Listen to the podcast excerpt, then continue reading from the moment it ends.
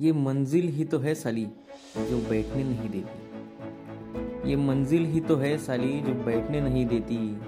वरना आराम करने का शौक तो हमें औरों से ज़्यादा है